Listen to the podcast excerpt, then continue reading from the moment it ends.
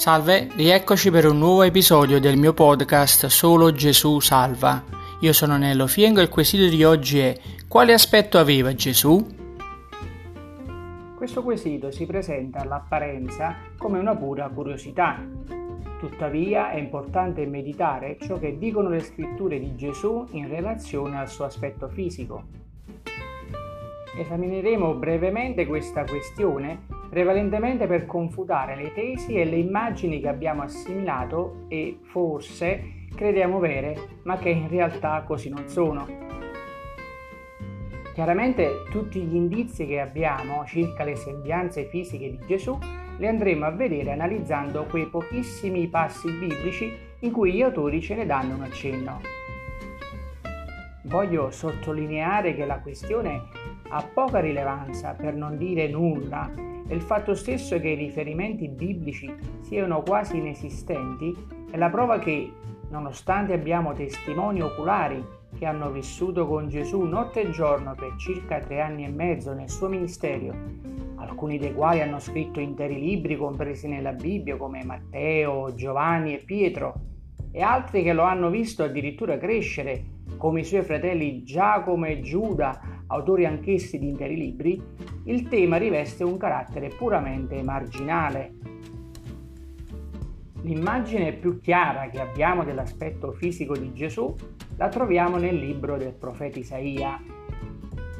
Egli, cioè Gesù, è cresciuto davanti a lui, ossia Dio Padre, come una pianticella, come una radice che esce da un arido suolo non aveva forma né bellezza da attirare i nostri sguardi, né aspetto tale da piacerci. È scritto nel libro del profeta Isaia, al capitolo 53, il verso 2. Nei tanti film che hanno avuto come protagonista Gesù, ritroviamo spesso un uomo di bell'aspetto con un certo fascino, dalla carnagione chiara, dai capelli biondi e lisci, dalla barba ben curata e dagli occhi chiari. Questa è l'immagine classica che ci hanno sempre presentato. Mi dispiace deludervi, niente di più falso. Gesù era ebreo, quindi con tutta probabilità aveva pelle, occhi e capelli scuri, esattamente il contrario dello stereotipo che abbiamo di lui. Le folle erano attratte da Gesù non per il suo bell'aspetto o per la sua avvenenza. Matteo scrisse quando Gesù ebbe finito questi discorsi, la folla si stupiva del suo insegnamento, perché egli insegnava loro come uno che ha autorità e non come i loro scrivi. Lo ritroviamo nel Vangelo di Matteo al capitolo 7, i versi 28 e 29.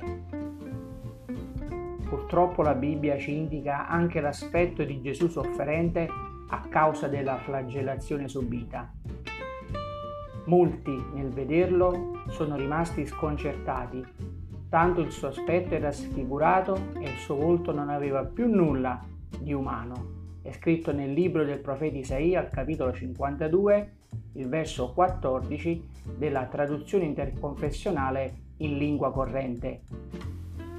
Tali parole descrivono la crudeltà disumana che egli subì al punto tale da non avere più sembianze umane queste sole sono le indicazioni circa le sembianze di Gesù. Davvero poche, vero? Quando pensiamo a Gesù, cerchiamo di concentrarci sull'opera che ha compiuto per noi, l'opera di salvezza, piuttosto che immaginare come era fatto fisicamente. Bene, anche questo episodio è terminato. Come sempre spero che sia stato chiaro, vi aspetto col prossimo quesito e che Dio vi benedica.